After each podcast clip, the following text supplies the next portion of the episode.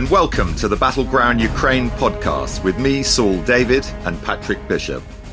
It's been another relatively quiet week of news from the front line, with Ukraine's forces regrouping after the spectacular gains of September, and Russia attempting to make a little bit of momentum in the odd area. But at the same time, there have been plenty of alarming developments on the political and diplomatic front that we'll be discussing in a moment. And after the break, we're going to be hearing from the uh, very eminent military historian Sir Max Hastings, a former war correspondent and uh, newspaper editor, the Daily Telegraph and the Evening Standard. Now, it's a really very, very insightful, very impressive interview that we've got with, with Max, and we're very grateful for it. His latest book is about the Cuban Missile Crisis, uh, and that uh, obviously resonates very much with what's going on today. Uh, the book's called Abyss, and uh, in his talk with us, he draws some pretty alarming uh, comparisons with that, and also looks forward to uh, how this is going to be resolved.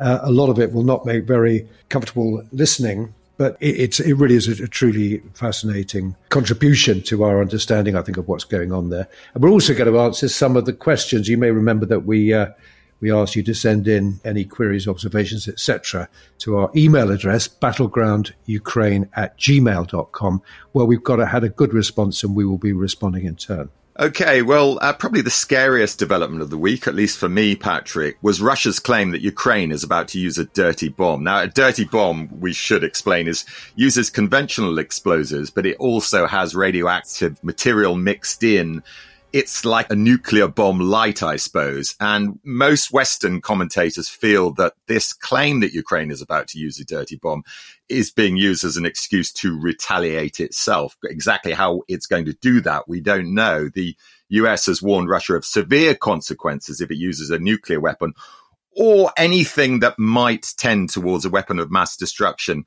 Patrick, any thoughts on this situation of the dirty bomb? Is this just another example of Russian saber rattling, do you think?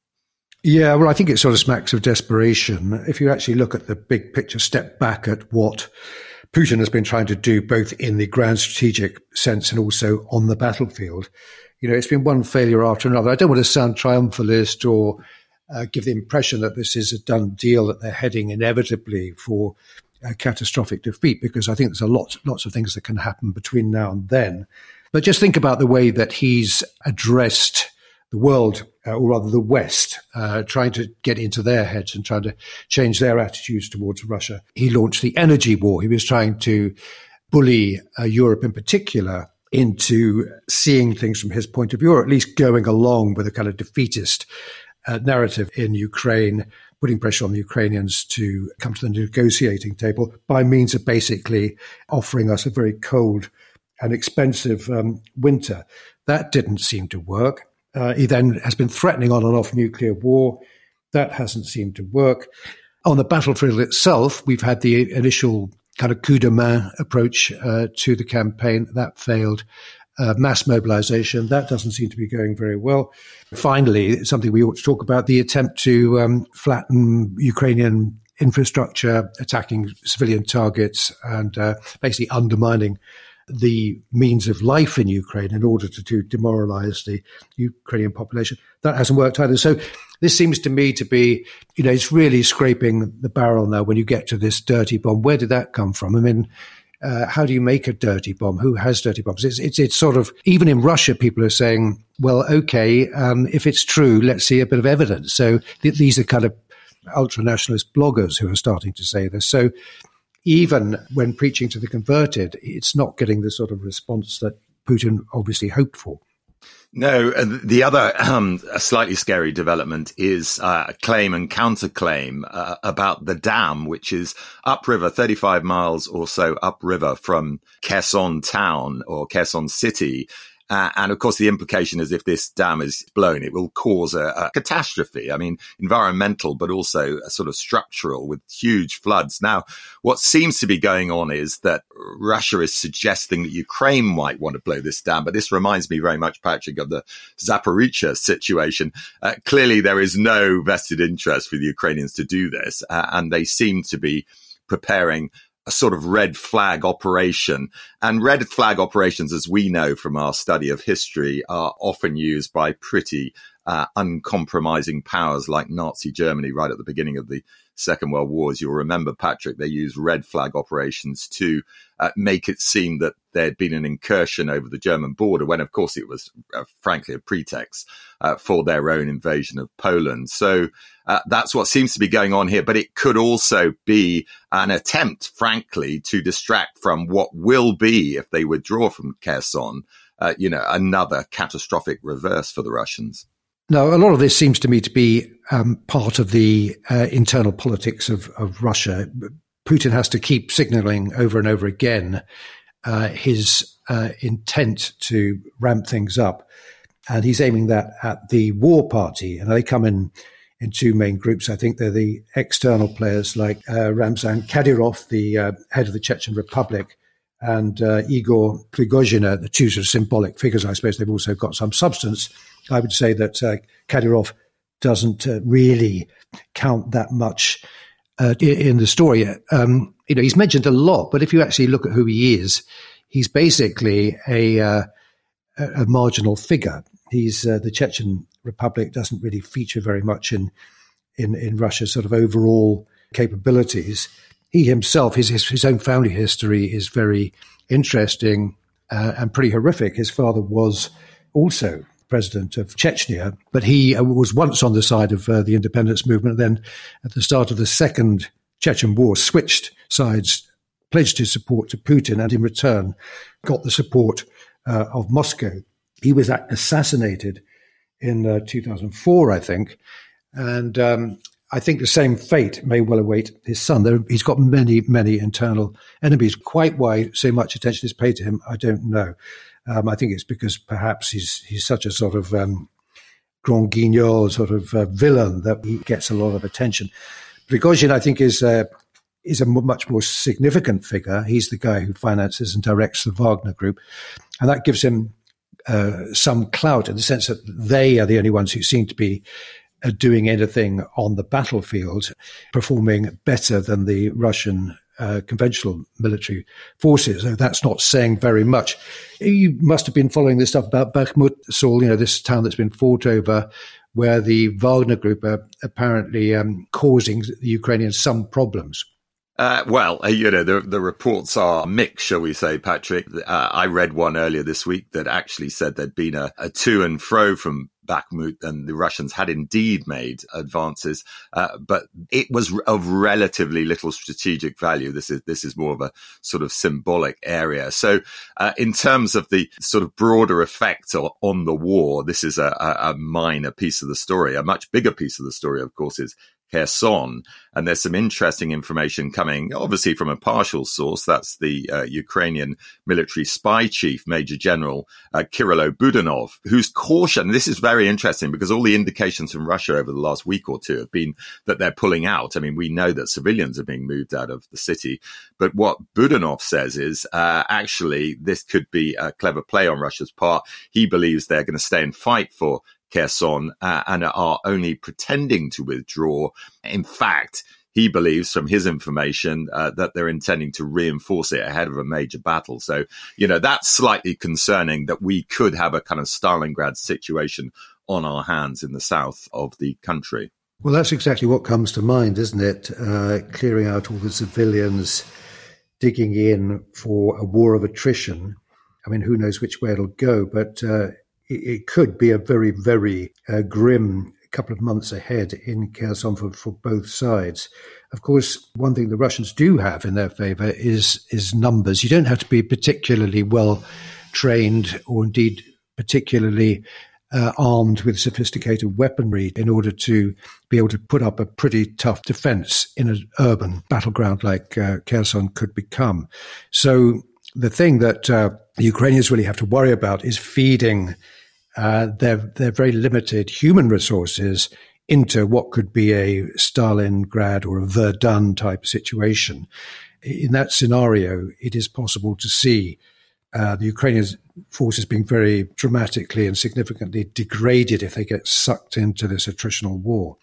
Exactly right, and they would be well advised not to uh, attack the city, of course, if it, if it is uh, being held as a fortress, uh, and really just try and cut off supplies, which it seems to me is exactly what they've been doing up till now. So we'll see how that plays out. Now, in other news, Patrick, on the diplomatic front, I suppose we could call it, Germany has been calling for a new Marshall Plan. Now, this, of course, uh, goes back to the very effective rebuilding of Germany after the Second World War, mainly by US investment from 1948 onwards. Um, is already beginning to call for a new Marshall Plan to rebuild Ukraine. Now, who's going to provide the money? Well, they say, and when I say Germany, um, I'm talking in particular about Olaf Scholz, the Chancellor, and Ursula von der Leyen, the president of the European Commission. So the two big players really in German politics have written a joint article uh, in a German newspaper.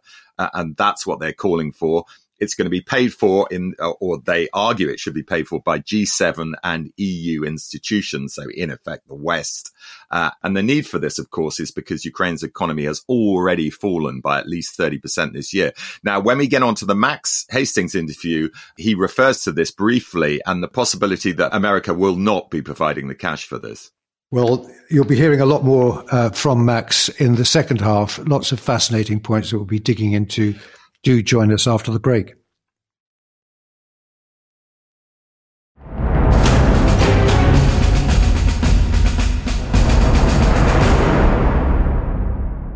Welcome back. Earlier this week, I spoke to Sir Max Hastings, military historian and former war reporter and newspaper editor, about the alarming parallels between the Cuban Missile Crisis in 1962, the subject of his new book, Abyss, and the current dangerous situation in Ukraine, with regard, in particular, of course, to the nuclear saber rattling. Well, this is what we talked about.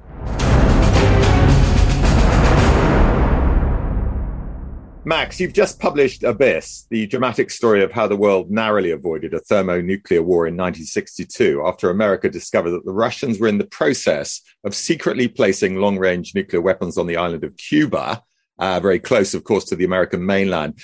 Just tell us a little bit about the key moments in that crisis. I know it's a big story, and what are the obvious parallels between then and the current situation in Ukraine?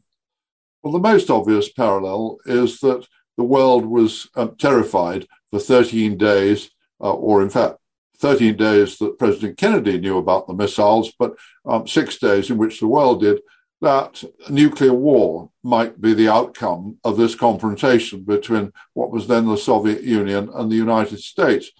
And at first, the American chiefs of staff were intensely bellicose. They wanted war. They believed that America could take on the Soviet Union, could bomb and invade Cuba, take out the missile sites, take on the Russian troops on Cuba, and win they were of a generation of military who were very much schooled in the Second World War and the experience of victory in 1945, victory over Japan, victory over Germany, and they were looking again for victory.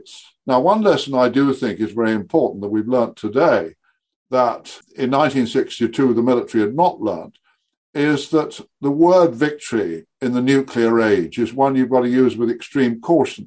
And one thing I think the Americans have been very good at in this crisis, they've produced exactly the same mixture of resolution in pursuing the objective, in this case, of supporting Ukraine, but also caution in realizing that with nuclear weapons out there, you simply cannot beat the drum, beat your chest, uh, try and play the virility game. You just have to balance things all the time. And this is what President Kennedy did. Now, in some ways, Kennedy had, I don't know if one could say an easier task because it was a terrifying task, but nobody much died in the missile crisis in 1962. Yes, uh, there was a standoff between the Soviet Union and the United States, which might have precipitated general war, but only a handful of aircrew died. Now, what you've got now in the Ukraine is tens of thousands of people have already died as a result of President Putin's uh, monstrous act of aggression. And in 1962, although Americans didn't see it this way, the Soviet Union and Cuba did have a case that legally there was no more reason why Castro in Cuba shouldn't choose to host Soviet uh, nuclear weapons than that the Italians and the Turks and the British should do the same uh, with American nuclear weapons. And Kennedy knew this. And Kennedy was always, from the beginning of the crisis, willing to strike a bargain with the Russians to get the missiles out of Cuba. And the bargain he eventually settled for was he gave a guarantee that uh, the Americans would no longer um, threaten Cuba with military action. And secretly and privately, he also promised that if the Soviet missiles were removed from Cuba, that the American missiles would be removed from Turkey. So there was a deal. Now, today, there is absolutely no vestige of justification for the Russian action in Ukraine. This is a monstrous um, act of aggression against a sovereign state. And this makes it much more difficult to see what anybody, whether it's President Zelensky or President Biden, can possibly offer the Russians that doesn't amount to um, caving in to rewarding um, aggression. So this is a big problem. And um, with so much blood already, almost facetious to talk about blood on the carpet. The, the, streets are running with blood, innocent blood, as a result of the Russian action. But on the other hand, I would argue very strongly, I've sometimes been accused in the context of this crisis of being a defeatist or an appeaser, because I've suggested that sooner or later, all wars end in conversations. And we are going to have to, when I say we, um, it's mostly President Zelensky, but also the West. There is going to have to be some sort of dialogue with, with Russia. Now, I personally believe that the war today is going to go on for much longer than 13 days. Um, the missile crisis ended remarkably quickly. It was over in 13 days. Now, today, I personally believe that the situation in Ukraine could go on for months, if not years. But I do think we're on a learning curve in the West. I do think there's been a remarkable, first of all, there's been a, a long period of naivety all through the Cold War. And of course, the missile crisis was the most dangerous moment of the Cold War. There was an acute awareness among all of us, even me as a schoolboy, that in the world of nuclear weapons, we were living in constant peril, that the planet was threatened. Hardly a week went by without a headline in newspapers all over the world, whether in Europe or in the United States or anywhere else crisis in Cuba, crisis in Indochina, uh, crisis in Berlin, nuclear crisis. Now, in 1991, um, we almost started to behave as if nuclear weapons had been uninvented everybody went away suddenly when the Cold War ended and the Berlin Wall came down. Everybody started behaving as if it was a different world and you could worry about climate change and terrorism and conventional wars in Afghanistan and Iraq. But it was as if nuclear weapons weren't there. Well, we've been now brutally reminded by President Putin they are there. And we're dealing, I personally believe, that President Putin is a less stable less predictable and thus more dangerous figure than Nikita Khrushchev. Because in 1962, although the world thought from all Khrushchev's saber rattling that he was unbalanced and dangerous and liable to start a nuclear war, what we now know from the evidence that has come out of the Kremlin since 1962 is that Khrushchev was a far more rational person than people understood and I believe a far more rational person than is Putin today. And as soon as President Kennedy broadcast the American people six days into the crisis, telling them uh, about the discovery of the missiles and saying they were going to have to go, Khrushchev secretly and privately knew he was going to have to give in. He knew that he couldn't risk nuclear war with the United States. Well, today we're in a different situation. We're dealing with very dangerous, um, quite inadequate to call him an egomaniac, but he's already got the blood of tens of thousands of people on his hands. And um, I don't believe that President Biden or President Zelensky have any better idea than we do sitting here about what Putin may do next or what he's capable of. You've talked about the response from the West being quite moderate, actually, up till now, Max. No one's threatening, uh, uh, you know, a, a, nuclear escalation, as of course they cannot do that. They're they're suggesting there might be some kind of conventional response if uh, tactical nuclear weapons are used, if there's some kind of demonstration, even if, as they seem to be suggesting now, uh, with the accusation that Ukraine is planning some kind of dirty bomb, uh, which would seem to me or seem to observers to be uh, an excuse for an escalation on Russia's part. Um, what do you think the West could do in that situation? What are our options if that is the case? What we have to hope is that at this moment, very secretly and privately, the White House is sending the clearest possible signals to the Kremlin that in the event of the Russians unleashing a dirty bomb or a nuclear weapon, chemical or, or biological weapons, which they're capable of doing, that the West will respond dramatically uh, with conventional weapons. Now, I'm sure it's right uh, to pose a conventional uh, response threat because I don't believe that a nuclear response threat, a threat of a nuclear strike against against Russia, would be credible or indeed right. But on the other hand, one can say to Putin privately, if you do this, um, then the United States will, as it's certainly capable of doing, take out the uh, the Black Sea Fleet or something of that kind, or strike at Russian installations. And of course, one thing that makes us all feel pretty sick is that so far in all this, Russia's had almost a free pass. That whereas Russia is destroying the entire electricity network of Ukraine, that the Ukrainians, are very much under uh, strict American instructions, are not using their long range weapons supplied by the United States to attack Russian infrastructure. But there's got to come a moment at which this can be no longer allowed to stand. But it's, uh, I say, I very much admire the way the Americans are handling this at the moment. I think, on the one hand, their resolve is clear, but on the other hand, they're not making reckless threats, as I regret to say some of our, our own politicians have. And I hate it when British Tory politicians in battle at home um, start making threats almost as if they're willing to fight the last Ukrainian. Well, um, it's not our war. It's not our people who are dying. Um, I also think that this crisis has reminded us that the United States is the absolutely key leader of the West in all, all these um, confrontations. And President Zelensky in Ukraine today would be toast if they were dependent entirely on European support. And it's the Americans who have saved um, Zelensky overwhelmingly, although the British have made a lot of song and dance. Our um, material contribution to this, because we just don't have the kit, has been relatively small. Sure, it's been larger than any other European nation except Poland, but that isn't saying much. And I think it's pretty sobering to be reminded that how much we owe to the United States, because in 2024, it's perfectly feasible that we could get Trump or a Trump clone back in the White House who would not provide Europe with this sort of support, who would not provide Ukraine with this sort of support. And the West, um, Europe especially, without the United States, is almost incapable of defending itself. So I think there are several messages. First of all, we've got to get serious about defense as Europe has not been since the end of the Cold War. And that includes Britain. We've run down our armed forces, not as much as, let's say, Germany, but we've still run them down recklessly.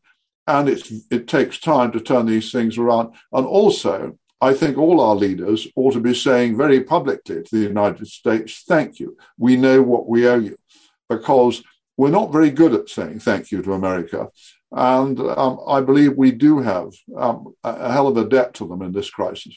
One other possibility, of course, Max, as you point out in your book about the 62 crisis, is that a nuclear war could be unleashed, or at least a nuclear weapon could be used by accident uh, by by someone below the you know the, the top level chain of command. Uh, do you see that as a possibility uh, today? I think in 1962 uh, there were virtually no technological um, safeguards to stop local commanders from unleashing weapons, uh, whether it was missiles that were mounted on American aircraft or whether it was Russian weapons, tactical weapons on Cuba. Uh, today, there are more technological safeguards, but if somebody lets off a dirty bomb uh, or a tactical nuclear weapon, the danger of escalation the danger of, of getting into this spiral is still as great as it ever was. So I'm, I think it's less, there is less danger of an accident than there was in 1962, but a greater danger of an unplanned escalation because Putin is, is cornered. Putin is having a terrible time uh, in his conventional campaign. And he's seeing the West providing Ukraine with ever greater capability. And the danger of him escalating a step, doing something to try and terrify the West. The other thing, of course, is that Putin would never have started this thing in the first place if he had not believed that our collective will to resist him was weak. He decided the West was weak and divided. And I have to say, Brexit contributed to this. There was there's very important evidence of how far um, in Moscow the generals were emboldened by Brexit back in 2016. They believed this was a, a symptom of European disunity, which indeed it was, it is. And um, it did encourage the Kremlin on the path they've taken. They believe we're weak. The challenge today is to show that we're not nearly as weak as they think. But, of course, one reason I think this war's bound to go on is I think that we have got to show Putin that we can get through this winter without European solidarity cracking, without the French and the Germans running up the white flag uh, when they start running out of gas.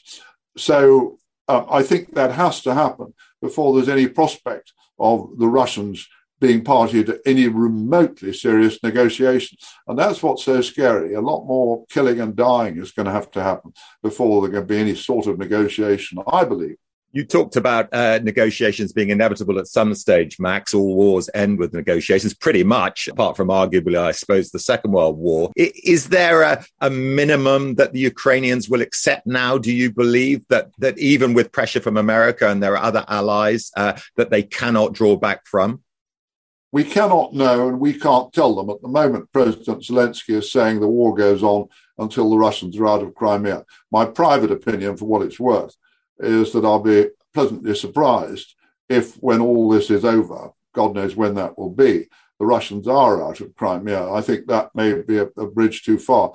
But it would be presumptuous for us to start telling them telling the Ukrainians at this point what they should or should not concede of their country. Because, of course, the Russians have absolutely no right whatsoever to any of it. And the other thing that makes a deal much, much more difficult, we're told that the Russians have already done something like $500 billion worth of damage to Ukrainian infrastructure, which somebody is going to have to pay to rebuild. And there was a very good piece in uh, the American authoritative magazine Foreign Affairs a few months ago, which I took very seriously, by an expert on aid. And he said he did not believe that there would be a Marshall Plan uh, such as was aided Europe after the Second World War to aid Ukraine. And that one of the greatest dangers for Ukraine is that even if the Russian army can't defeat Ukraine on the battlefield, what it may be able to do is to make Ukraine a pretty horrible place to live and to work in. In other words, to make Ukraine a chronic basket case. And that's terrifying, and yet it's entirely credible that the Russians regard that as a, an attainable objective. And so it's very hard. I think it is harder to see the way out of this or to see any comfortable way out of this than it was out of the Cuban Missile Crisis. Um, that the idea that the Russians, even if Putin is deposed, even if we get another Russian leader, I find it very difficult to believe that there's any remotely realistic prospect the Russians paying these stupendous sums for the damage they've inflicted. Um, it's a very hard one, but I also remember, and I take very seriously, I never forget a moment in 1940, in the summer of 1940, when Britain was its lowest ebb and looked on the brink of defeat. And yet, at a weekend at Chequers, that some of the people around Churchill were saying they were talking optimistically about how one had got to look forward to German defeat. And if Germany was defeated, then Germany must be expelled forever from the community of international civilized powers um, must be pastoralized and demilitarized and deindustrialized and so on. So people were saying very brutal, harsh things, which were totally right and understandable in the context of the ghastly things that Germany had done to the world and to especially to Europe. But Churchill at that point stepped in and he said, no, no, he said, this is not so. He said, Germany was part of the family of nations before the Nazis came, and it will be again. And I often hark back to that remark of Churchill's because I think it required such far-sightedness and generosity of spirit for him to say that at a moment uh, when Britain was on its knees and when it was very hard to see how Germany was going to be defeated. And I almost, I do think it was a sort of lesson to us all that one, you can't say never about anything to do with international affairs. And international affairs often require ghastly compromises, dirty deals.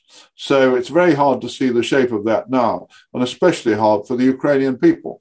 And if I was a Ukrainian listening to what I'm saying, you'd say, well, it's all right for you. You're not looking at the ruins of your home, of your village, of your city.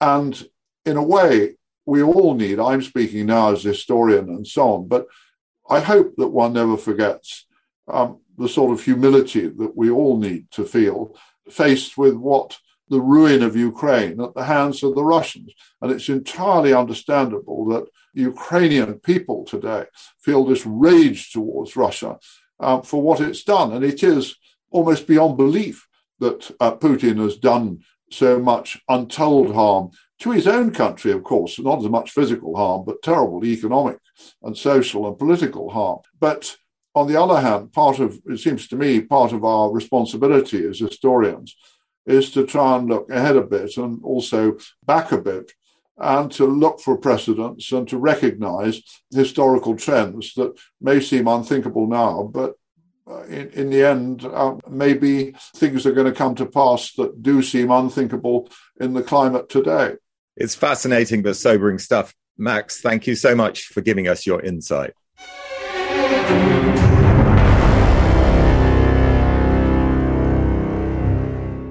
I think that was a brilliant survey of, of the situation currently, but also the historical parallels with uh, the missile crisis of all those years ago.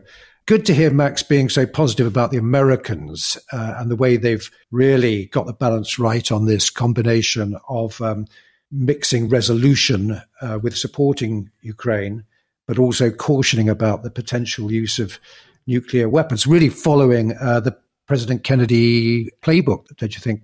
Yes, absolutely right. And, and, of course, he also speaks about the danger of uh, so-called military experts who were in 1962 intensely bellicose. Now, I don't think Max is making the, the specific point that you've got a lot of generals demanding something similar now, but he, he did make the very interesting parallel that in 1962, American generals felt that the war, that is not just a conventional war, but a nuclear war was winnable. I mean, and this is something that, you know, he, he said, well, we finally learned our lesson really, uh, but we're still on a learning curve. And that in fact, a lot of the danger of nuclear weapons by the end of the Cold War was, you know, it began to recede into the, into the distance. And it's only now with Putin that we realize they are an ever present danger and that they need to be taken account of. And you need, frankly, to have a policy. NATO needs a policy, which is why we're asking all our guests, what can NATO do in, in, a, in this sort of situation? And Max, you know, has confirmed what we all feel is important, which is that the signals uh, need to be sent to Russia that if it uses any kind of weapon of mass destruction, there will be an overwhelming conventional response, but certainly not an attempt at nuclear escalation. Interesting also that uh, we were dealing then, in his eyes, and I think that's, most of us would agree with that, with, despite the fact that we were ideological enemies, one did get the feeling that there was a logic to what they were doing and that you were dealing with people who were rational according uh, to their own kind of worldview. Also, that um, Khrushchev was actually a, a, more reasonable person than Putin appears to be. He seems to be driven by kind of who knows what uh, motivations um, backed up with this kind of rather scary uh, apocalyptic utterances from time to time, very much sharing the rhetoric of those ultra nationalists who support him.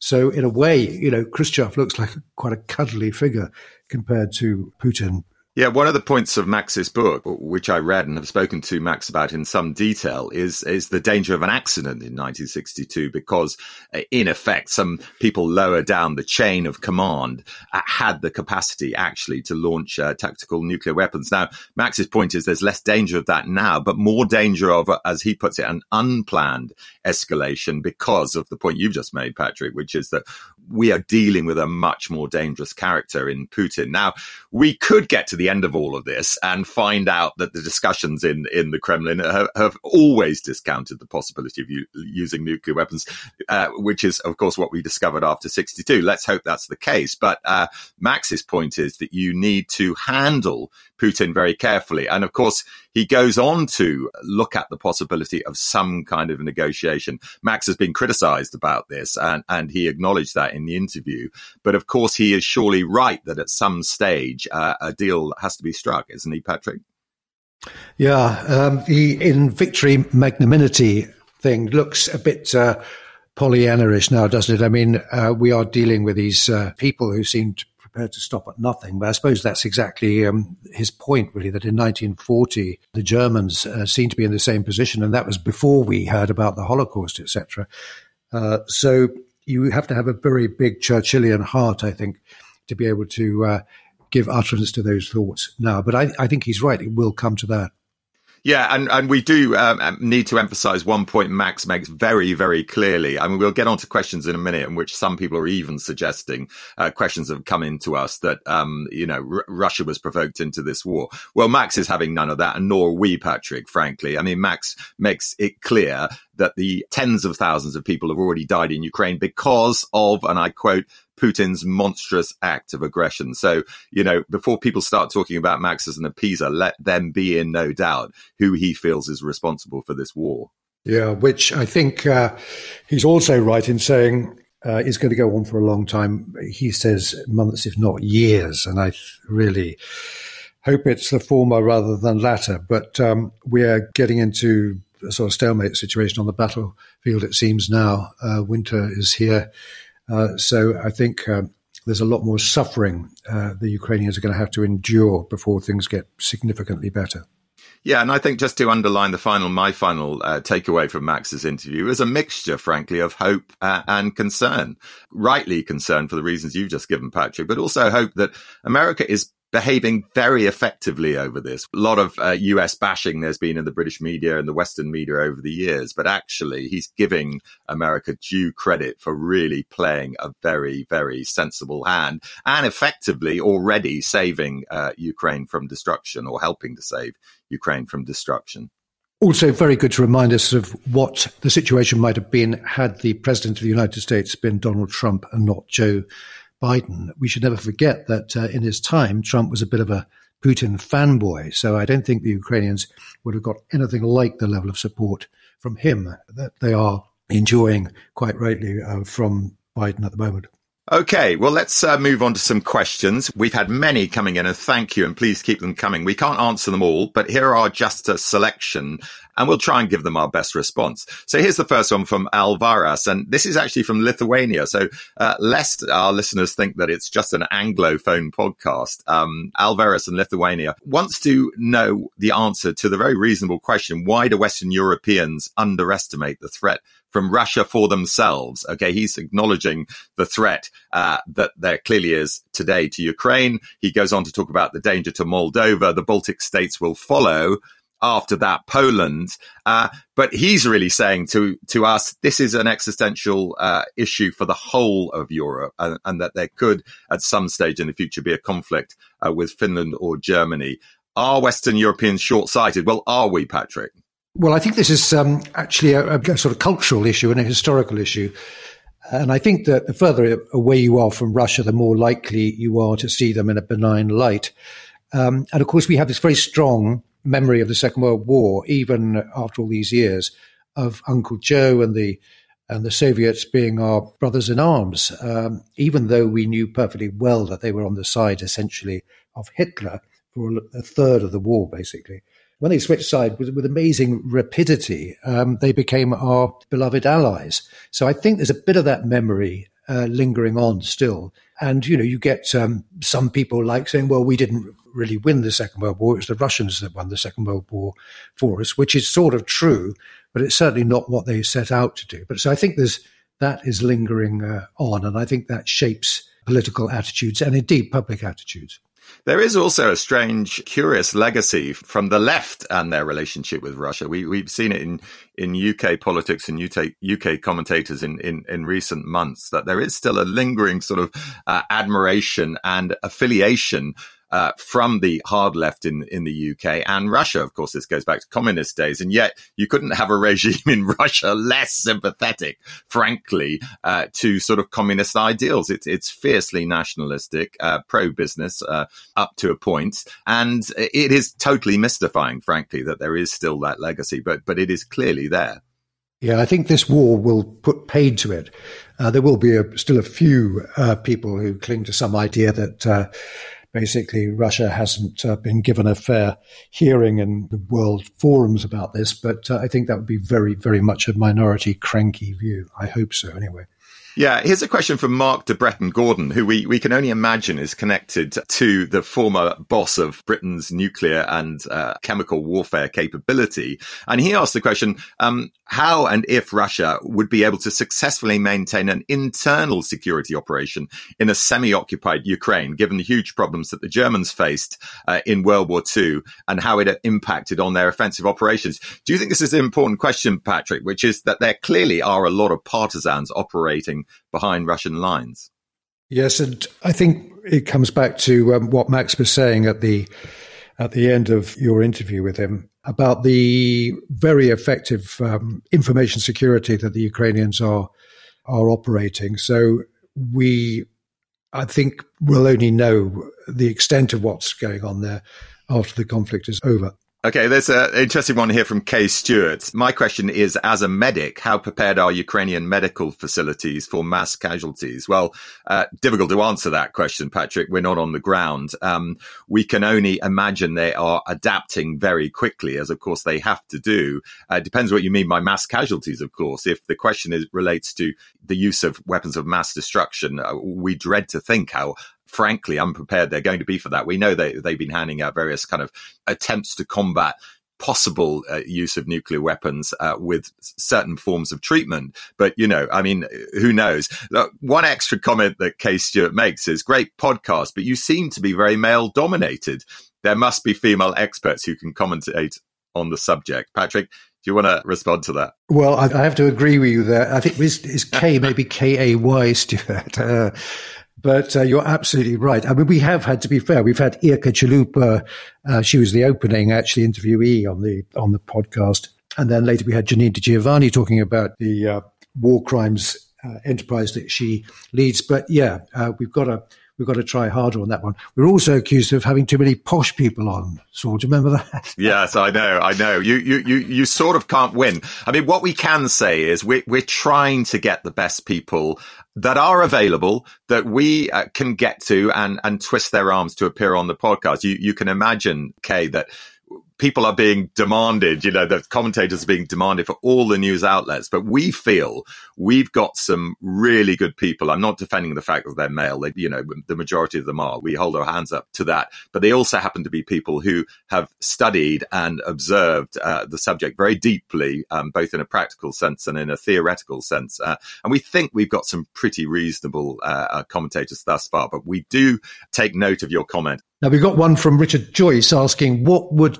China's reaction be to a Russian nuclear strike? Will the US be putting pressure on China to lean on Russia? China's already distanced themselves a little from Putin, and it seems to me, I, this is Richard speaking, uh, they will be key to how this ends. Your thoughts, Saul? Well, key to deterring uh, Russia, frankly, is for the West to stay steady on this and make it pretty clear what the response to a nuclear strike will be. But China's uh, influence is undoubtedly important. I think Richard's right uh, to imply that China is not going to be supportive of a Russian nuclear strike. Of course, it will not be. Uh, it will probably be behind the, the scenes suggesting uh, this is a no go area. Uh, let's hope that's the case. Um, China cannot uh, benefit, frankly, from the use of uh, any kind of nuclear weapons any more than the rest of the world can. Uh, but it is true that China is one of the few uh, powers left in the world that Russia uh, is prepared to listen to. So we know their reaction, or we feel their reaction to a to a nuclear strike would be negative. negative, and let's hope that Russia knows that it's not often we blow our own trumpets, but I've got to share this with you from uh, Nick Pappas, who writes Hello, gentlemen. I just wanted to write and say how I'm thoroughly enjoying the podcast, the first season on the Falklands War and now on Ukraine. I am a former US Army infantry paratroop officer and currently work in the intelligence community. Your podcast is excellent and highly informative. You've done a fantastic job of remaining unbiased and giving us some real insight into the war, which is difficult to get from the mainstream media. Well, we aim to please, and it seems that we've pleased Nick. So thanks very much for that, Nick. We'll try and keep up the, uh, the high standard. Yeah, and uh, last one from Charles Crofton. Um, I've had a little bit of toing and froing from Charles. Uh, he, like Nick Pappas, very much enjoyed the uh, the previous podcast series on the Falklands, but he's not so impressed. So we, we, we also need to acknowledge not everyone's delighted with what we're doing, Patrick. Not so impressed with, with our current interpretation of events. He doesn't think that there's much balance in our interpretation. And as an example of this, he, he uh, gives a few things that he believes and he, he gives some sources. Well, you can find sources for anything, frankly, Charles, but anyway, gives some sources of the fact that uh, very unlikely that China's going to invade Taiwan. Well, uh, we don't agree uh, Charles. He also feels that uh, there are sources that suggest that Russia was provoked into this war. Again, we don't agree, Charles. Um, I think, uh, you know, his broader sense is that Russia is being hard done by here. We need to have a bit more balance. We need to see it from the Russian perspective. He also suggests, Patrick, uh, and this, you know, is getting into proper conspiracy theory stuff, that the Nord Stream 1 and 2 uh, destruction of the pipeline, of course, in the Baltic Sea was done by the Americans. So I think you're getting a sense of where Charles is going on all of this. Um, he's not happy with what we're doing. But frankly, Charles, you might want to start a podcast of your own and then you can air some of these views. Absolutely. Well, you know, we live in a democracy. Charles is entitled to his point of view. Not that uh, I think we share much of it, but uh, thanks for getting in touch nonetheless. Okay, well, that's all we have time for this week. Uh, do join us again next week when we'll be discussing the latest news from the Ukraine war, the uh, the front line, the diplomatic front, and everything else, and of course, hearing from another expert commentator or participant. Goodbye. Goodbye.